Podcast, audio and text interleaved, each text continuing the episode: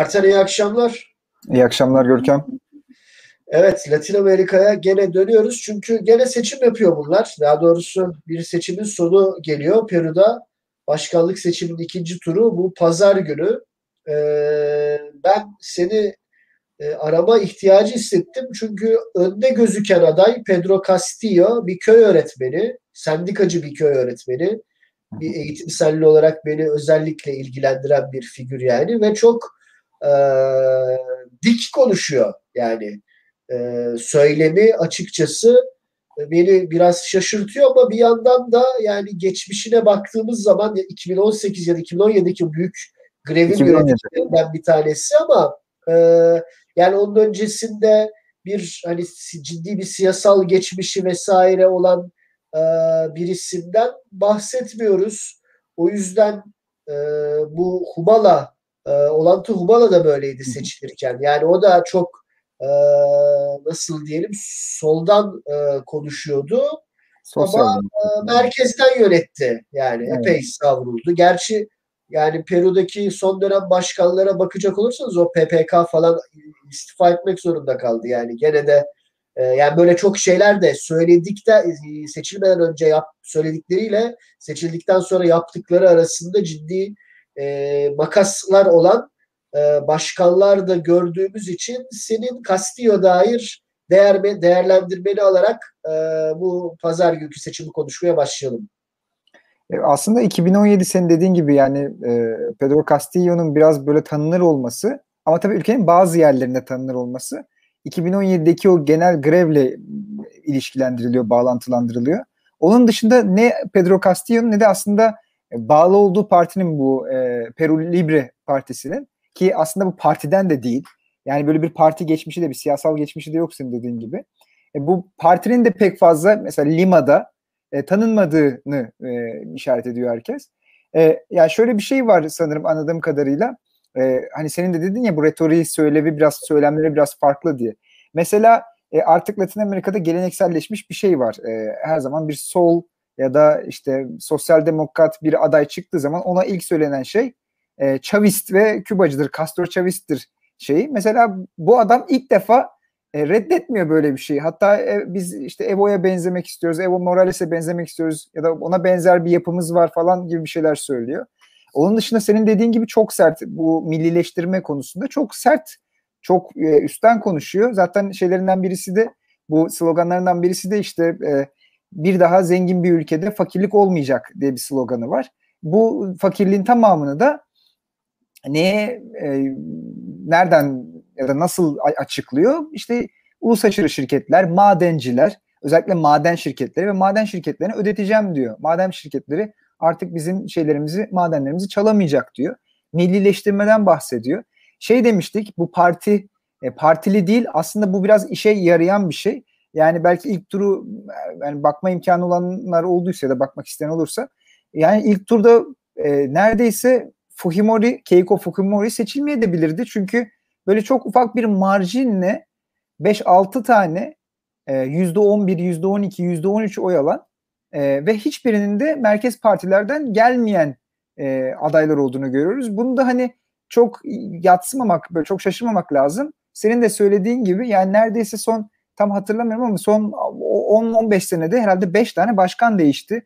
E, üçü azledildi. E, hepsinin şeyi var. E, Odebrecht skandalıyla e, hukuki şeyleri var. Ne diyeyim? Süreçler devam ediyor. Keiko Hanım'ın da var. Efendim? Keiko Hanım'ın da var. Keiko'nun zaten tonla var. Keiko'nun zaten tonla. E, hapisteydi çıktı, olacaktı, olamayacaktı falan filan diye. Yani en böyle siyasi parti geçmiş olan Keiko zaten. E, ve babası şeyde Japonya'da falan. Ee, ve şey Alan Garcia intihar, intihar etti. Tutuklanacağını anladığı zaman intihar etmişti. O yani çok ilginç bir yani ışıklar içinde yatsın diyeceğim. Ee, apristler e, evet. kuvvetli bir şeydir zaten Peru'da. Ama e, yani bu tabii Lavajato ile bağlantılı mı oldu? Ben biraz da Odebrecht skandalından bahsetmek gerekir. Evet. Ee, yani bu Brezilya'da başlayan ve hani kısmen Lula'ya karşı bir şey de içeren yani bir siyasi operasyon da içeren ama kuşkusuz Yani çok ciddi çürümüşlük olan ülkeler bunlar evet. aynı zamanda. Evet. Özellikle bu e, 2000'lerin ilk başındaki doğal kaynaklardan büyük paralar kazanılmasıyla falan e, çeşitli e, petrol şirketleri, madencilik şirketleri büyük paralar e, dağıtmışlar ve Peru'da da e, Odebrecht diye geçiyor oradaki şey yerelde. Onun evet. üzerinden gene ciddi bir şey ve bütün siyasi neredeyse aktörlere eski başkanlardan Alan Garcia da suçlanınca kafasına sıktı. Yani tutuklanacağını ee, anladığı an intihar etti evinde. Peru'da o dönemlerde şey olmuştu. E, hani ondan bahsediyorlardı. Neredeyse e, hiçbir kamu e, altyapı projesi devam etmiyordu. Odebrecht skandalı. Her şey durmuştu. Yani ekonominin tamamı durmuştu.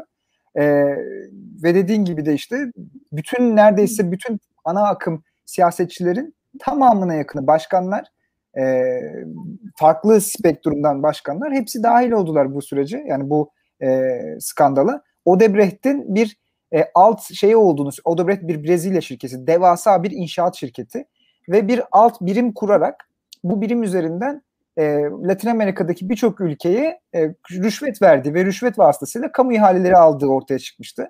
İşte Peru'da neler oluyor bazı ülkelerde ya değil mi? Çok şaşırtıcı şeyler. çok hayatımızda duymadığımız şeyler. Ee, yani olabiliyor demek ki böyle şeyler. Avrupa'ya uzak böyle şeyler tabii ki. Ama dediğim gibi Peru'da neredeyse kamu ihaleleri, kamu altyapı projelerinin tamamı durmuştu. Ee, ve işte sadece bu tabii Brezilya'da işçi partisini iktidardan indirmeye yaradı.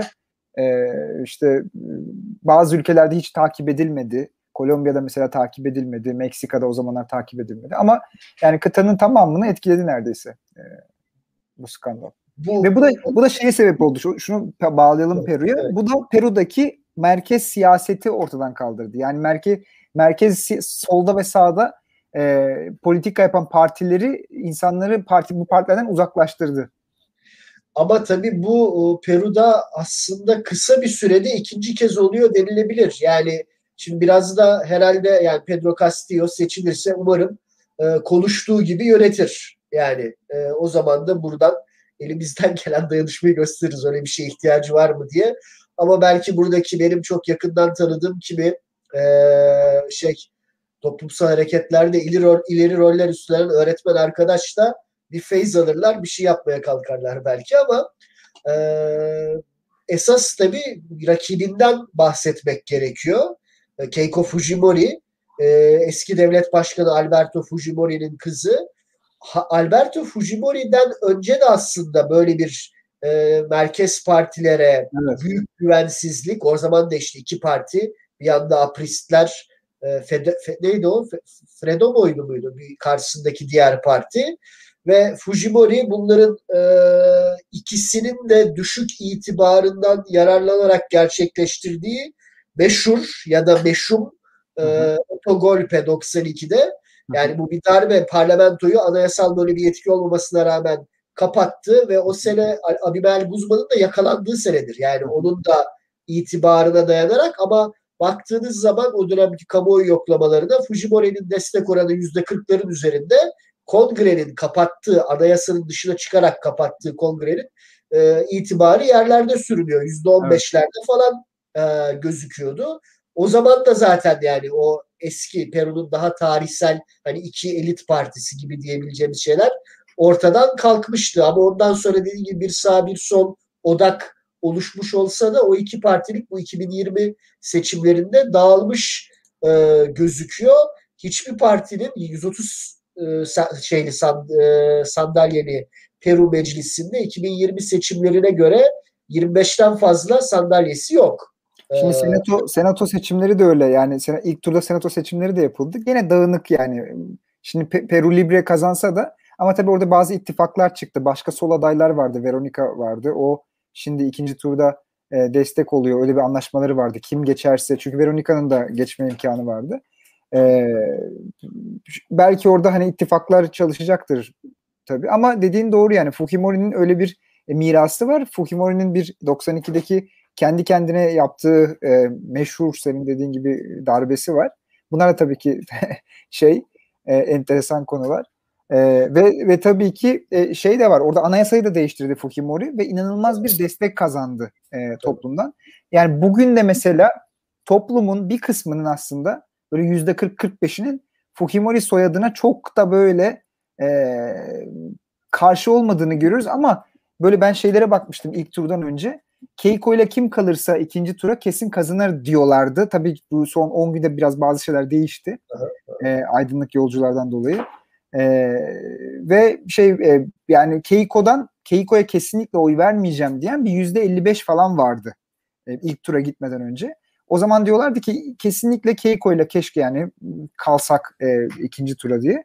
Ama tabii bir de aydınlık yolcuların son işte bir hafta oldu galiba bir eylemi oldu e, senderocuların ve e, o biraz e, şu şeyleri değiştirmiş gibi gözüküyor. E, ya aydınlık yolculardan ayakta kalan yani bir ekip e, var sadece diye biliyorum. Onlar da Abimali Guzman'ı reddediyorlar bu arada. Yani e, aynı ekip mi tabii bilemiyorum ama yani Guzmancıları reddediyorlar ama e, sonuç olarak biz aydınlık yol aydınlık yol diyoruz ama tabii Peru Komünist Partisi aydınlık yol. E, tabii da aydınlık yolda Peru'nun e, önemli e, Marksist düşünürü biraz da kendine özgüdür. E, Maria Tegin'in e, bir sloganından çıkan bir şey. Sosyalizmin aydınlık yolu için ileri e, sloganından doğru şey ama Maoist bir e, silahlı hareketti. Uzun süredir de epey baskı altındaydı. Sanırım bir kırsalda Guzman'ı e, liderliğini kabul etmeyen bir ekip hala e, bir şey gerilla e, faaliyetine devam ediyorlardı ama yani son anda olan şeye dair tabii bir benim e, bir şeyim yok. Yani net bilgim yok. Yani ee, benim de bir yok ama şöyle bir bilgi var. O da e, et, anketler yani anketlere olan etkisi yaklaşık 5-10 puan fark gösteriyordu. Ee, evet. Castillo çok öndeydi. Evet ve şu an neredeyse 1 puan falan gibi bir fark gözüküyor. Çünkü Peru Libre'de Maria Tegici. E, onlar da kendilerini Maria Tegici olarak e, tanımlıyorlar falan. Tabii ki direkt yani şey sağa kullandı yani bunu. E, çünkü evet hani bu şey kim yaptıysa artık bu terörist saldırıyı e, çocuk falan da öldürdüler çünkü. E, Keiko seçilirse işte yıkarız Peru'yu tarzında dediği için e, onun bir seçmende e, karşılığı oluyor tabii ki. Burada tabii bir Maria Tegi ama yani Peru solunun genelinin e, çok benimsediği bir e, karakter ama başka bir şey. Fujimorizmo'dan bahsetmek gerekiyor belki. Yani dediğim gibi her şeye rağmen yani o Alberto Fujimori'nin e, 1990-2000 arası süren e, ciddi bir muhafazakarlık, toplumsal muhafazakarlık yani işte eşcinsel düşmanlığı vesaire falan içeren serbest piyasacı olan, net serbest piyasacı olan ama yani Peru derin devletinin de aydınlık yolla her yolla mücadele ettiği, bunun da bir şekilde yani özellikle toplumun kimi kesimleri de bir gene bu Türkiye'yi bir şey yapan anımsatan bir şey yani. E, kendi toplumsal tabanını inşa etmek için kullandığı ve e, Fujimori e, bir öncelikle tabii politikacı satın almaya çalışırken yakalandı. Dolayısıyla Japonya'ya kaçmak zorunda kaldı. Ama ondan sonra 25 yıl ceza yemesine sebep olan şey tabii ölüm mangaları.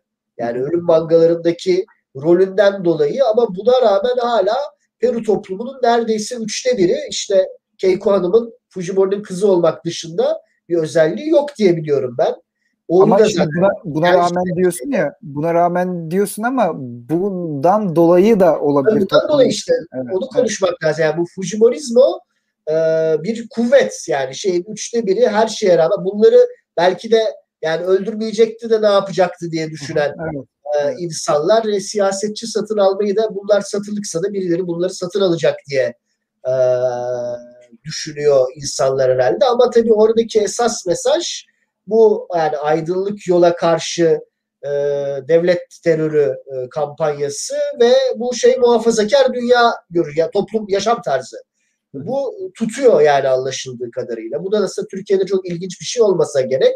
Hatta başka bir şey daha e, 92'de darbe yaptığına dair zaten bir tartışma da yok Fujimori'nin. Yani anayasada olmayan bir hakkı kullandı e, şey yaparken e, kongreyi kapatırken ama var olan partilere karşı o kadar bir şey vardı ki tepki vardı ki o tepkinin de e, üstüne binerek e, bunu gerçekleştirdi. Zaten çatışmalar vardı. işte onun üzerine gitti. Ama şu da ilginç bence hani e, akılda tutmak lazım. Şimdi Peru yani biraz Bolivya'ya benziyor o açıdan. E, coğrafi olarak bir bölünmüşlük var. Bu bölünmüşlüğün çok böyle kalın çizgilerle siyasi sonuçları var. Yani üçe bölebiliriz e, Peru'yu. İşte kıyı, dağ ve orman diye. Yani evet. Amazonlar, Ant Dağları ve kıyı. Kıyıdan da kastımız Lima zaten yani. Evet. E, çoğunlukla. Şimdi mesela Pedro Castillo e, neredeyse Lima'da yani çok az bir oy almış durumda. Ve hala Lima'da yani kazansa dahi Pedro Castillo Peru'da başkanlığı Lima'da %52-%53 gözüküyor Keiko.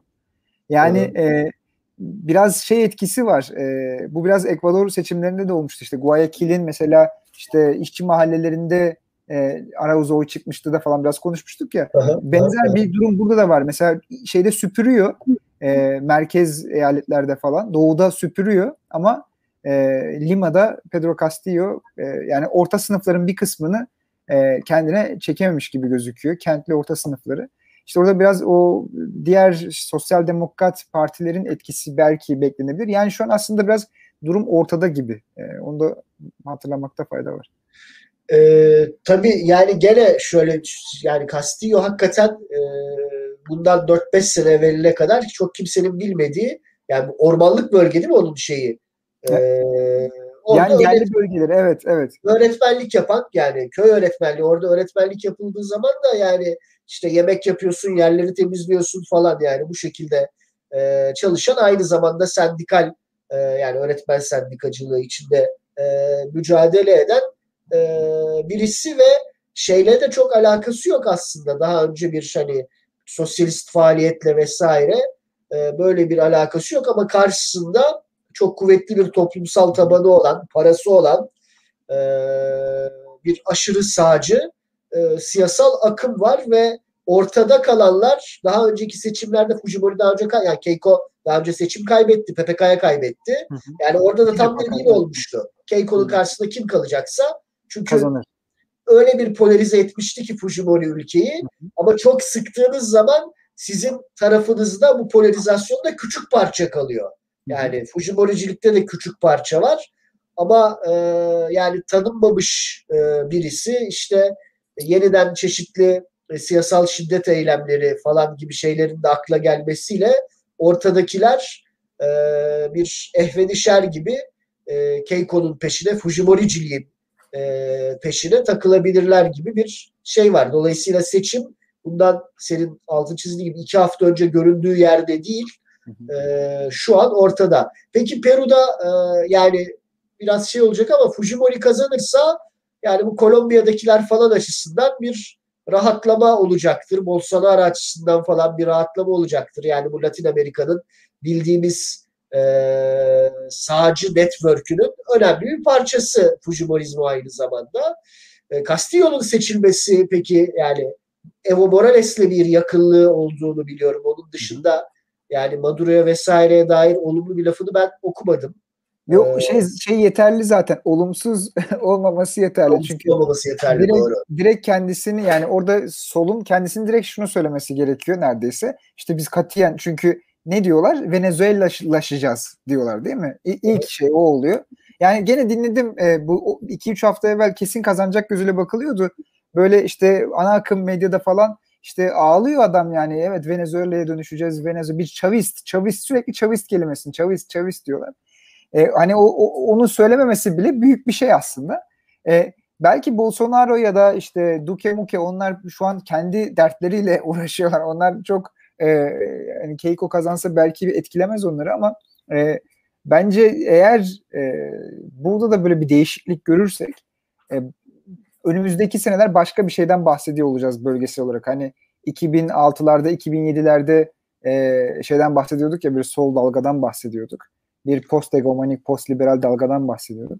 Çünkü yani Brezilya'ya bakıyoruz orada da e, Lula yani şu an evet. anketlerde ka- evet. girse kazanacak evet. gibi gözüküyor. Evet. Şili'de zaten yerel seçimleri ve kurucu meclis seçimlerini sol kazandı. Orada anayasa değiştirecekler, anayasa yapacaklar. Kolombiya'da durum malum. Ee, yani bir başka bir şeyden bahsediyor olacağız gibi geliyor bana.